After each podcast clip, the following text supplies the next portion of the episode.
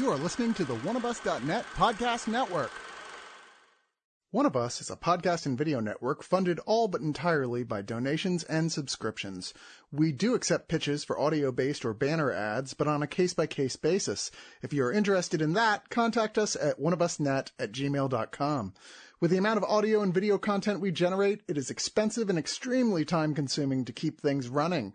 Please go to the webpage oneofus.net and sign up for a subscription at two, five, ten, or $25 and get a ton of bonus content.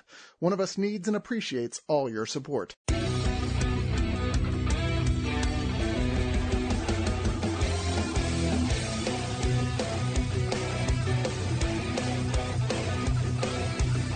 Just going to come in all out of breath, TC? Be like, Oh God, I have to tell you about this thing I just watched. TC comes from a long lineage, a huge lineage of runners and race walkers. So he's not coming in winded unless he's been running all day. Yeah, I did full marathon before beginning this. This is this is what's happening right now. It, yes, I do have a background in running. That's not what this is about.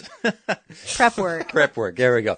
Boy Harsher's new album, The Runner official soundtrack, is the fifth release from the band and is not a traditional album. It's the soundtrack to a short horror film written, produced, and directed by the duo.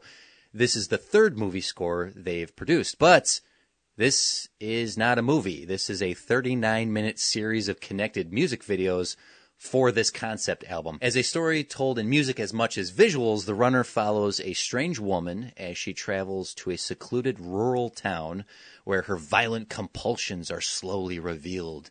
The story intertwines with Boy Harsher performing on a public access channel while being interviewed. Their music scores the strange woman's descent deeper into the unknown, but this is not a feature film, and eight minutes of the 39 minutes is credits.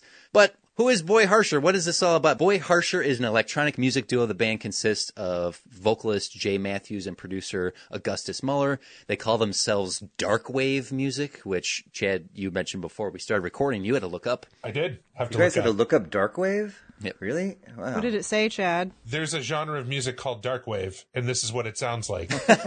Okay. Well, they also consider themselves the founders of minimal synth, which is hard to argue with given that they literally say in the film, with synth, you just hold down one key and sweep the cutoff, and it's a whole track. As for the story here, as explained in the film itself, in the least affected voice possible, the runner is a monster who is reckless and out of control, pure evil. There's a human side to her too, and we should be able to relate to her. Hmm. I am TC DeWitt of the Screener Squad, and I'm joined by some of my favorite evil monsters Tessa, Weedle, weedle, weedle, weedle. Hey, Drew, Agreed. and Chad. Thanks, Drew.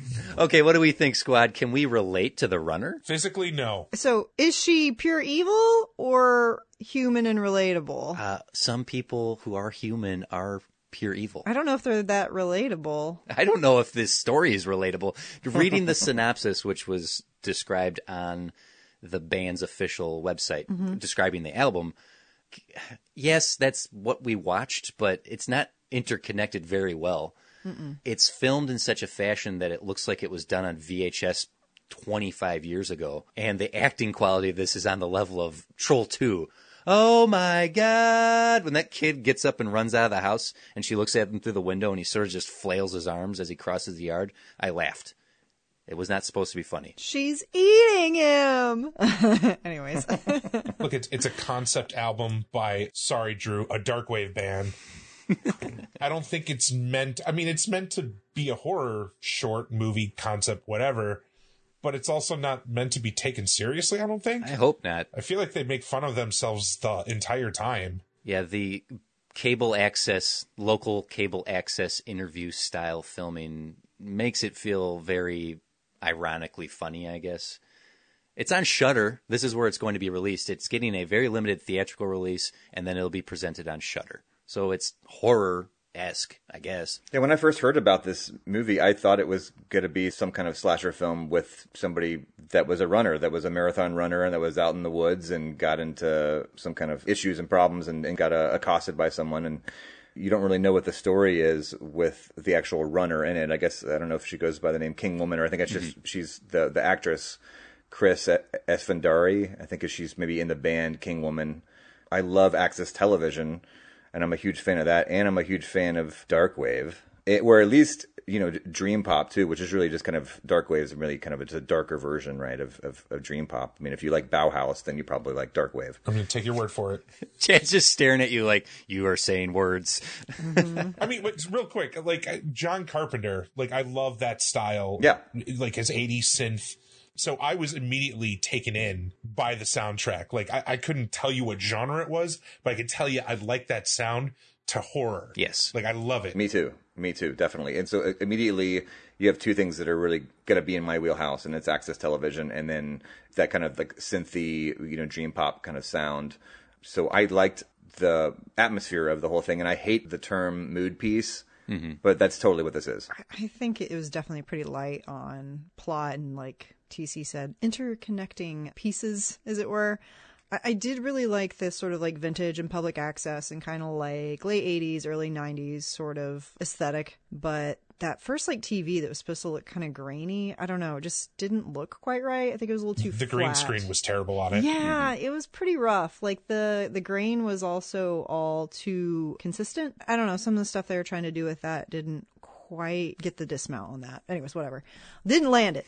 but yeah, the fact that the runner soundtrack exists in the world itself, they're kind of doing the whole meta thing as well, mm-hmm. which I'm not against, but I wish we'd gotten a more idea of like who is she running from? Who is this guy calling her? What is she? Is she an alien? Is she a monster? A ghoul? A revenant? Like what's going on? More questions. Conceptually, there's a lot of cool stuff here it just wasn't enough to really pull me in. I had more interest in just listening to the music, which mm-hmm. I feel is the whole point here. There are concept movies based on concept albums like The Wall. Queens of the Stone Age has a great LP that they released about five, six years ago that's all animated to the Dark Tower aesthetic.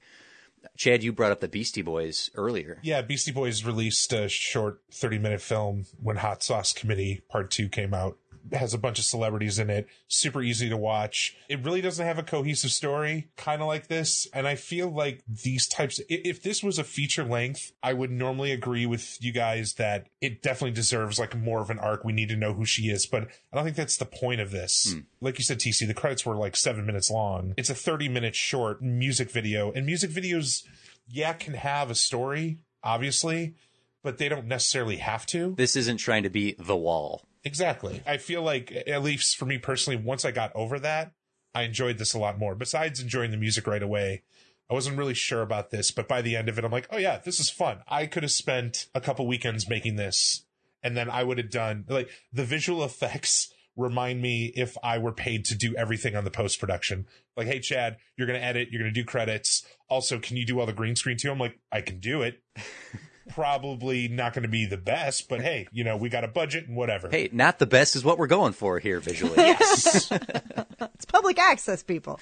It's interesting to me that this touched a lot of the veins you like, Drew, in it being cable access or public access, in it being synth. Did it transcend beyond those likes? Like you like those things, but did this elevate it to any point? No, because um, I, I wasn't. I wasn't sitting there trying to figure it out. I didn't care, you know, plot or, or if, if there was one or not. That wasn't interesting to me. I think that it wasn't uh, the story; it was just kind of sitting there and kind of feeling what you're feeling. And once you put it down, uh, you want to go smoke a cigarette. Like I mean, if I if I still smoked, I this this would be the perfect thing. I just would want to just chain smoke through this entire thing.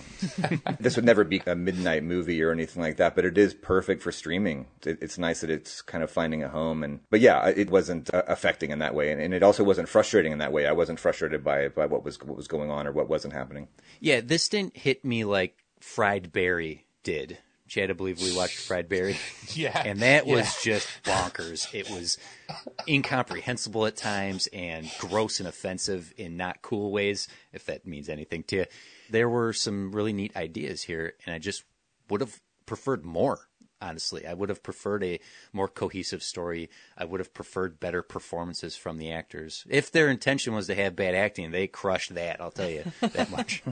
Even the simplest things of like glancing to something or adjusting something on a piece of clothing was so acty, right? There was no reality to it. It was very much, uh, okay, we're going to roll camera on this. We're only going to get one take. Just look concerned Does this look concerned enough for you? Yeah, that's great. Great. Let's move on. And that sloppiness from a film perspective hurt this for me. This was not enjoyable to watch from a filmmaking perspective while still being enjoyable to listen to. Just the music, not the performances. I'm criticizing this thing. That's kind of the thing, right? Are you trying to emulate the shot on video aesthetic or the access television thing? Are you trying to do bad acting? And, and if you're doing that, if you're trying to be kind of a, a B movie element, well, that kind of takes the fun away from it, right? I mean, the Yeah. the, the thing that's great about B movies or, or a DIY stuff or shot on video stuff is that I think everybody that's working on it is trying to make something good. And if you're trying to make fun of that, then it never works. So if they were trying to do that here, then it doesn't work. I would also argue too, a lot of the performers in here, at least the main actors, were musicians. Musicians aren't always good actors. This is true. not everyone can be Bon Jovi. I, I would have gone somewhere else, but good for Bon Jovi. I mean, he could have gone topical with Lady Gaga. Yeah, I really liked Cher and the Witches of Eastwick, though. Gotta say. Anyway, Bette Midler. Beaches. Mm. Are we just going to name better? yeah, we're just Better on a list musicians. being on Shudder, I expected this to be more horrific, being that this is going to a streaming service known for horror and indie horror. I expected better from this. Hmm. It does feel perfectly suited for something like YouTube. It feels perfectly suited for film festivals where you get varying degrees of quality. Have you been watching Shudder, TC? Because I have. Apparently not. I love Shudder, but it, it belongs on there for sure. Okay, okay, fair enough, fair enough. I suppose I'm giving a streaming service made by AMC known for horror a little too much credit. What I love about horror as a genre, it's the most forgiving fans. Oh, yeah. Because fans of horror are going to indulge in the best of the stuff and the worst of the stuff and love it just the same. So this would have been more enjoyable to watch with people. I watched this alone, watched it in a dark room, tried to set a mood for myself as I indulged in it.